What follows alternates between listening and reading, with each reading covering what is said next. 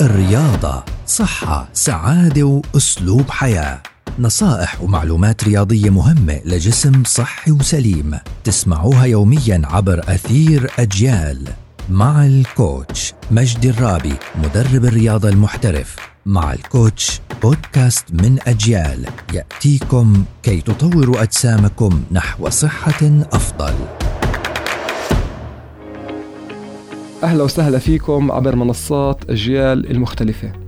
كثير ناس بيسألوا إمتى أفضل وقت أمارس الرياضة؟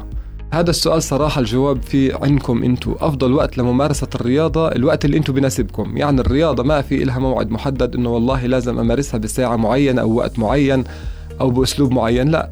كيف أنتم بيكون وقتكم؟ بيسمح لكم مارسوا الرياضة. يعني الناس الصباحيين اللي بيصحوا الصبح وبحبوا إنهم يتحركوا ويعملوا نشاطات الصبح في وقت الصباح هو افضل وقت لهم الناس اللي والله لا ما بحبوا يناموا الصبح وبعدين بعد ما يخلصوا شغلهم أو بعد ما يخلصوا دراستهم بحبوا يروحوا يمارسوا الرياضة فهذا هو أفضل وقت لكم لممارسة الرياضة. بس إحنا دائما نحكي على شغلة واحدة وحيدة إنكم أنتم دائما حاولوا إنكم ما تكونوا ماكلين قبل ما تمارسوا الرياضة. يعني إحنا قبل ما نركض أو قبل ما نروح نعمل تمرين في الجيم أو قبل ما نروح نسبح بدنا دائما نكون ماكلين قبل بساعتين على الأقل من ممارسة الرياضة. غير هيك أي وقت أنتم بتقدروا فيه تمارسوا الرياضة فهو هذا الوقت الصحيح والسليم لممارسة هاي الرياضة. كثير في دراسات بتحكوا إنه وقت الصباح أو وقت المساء أفضل.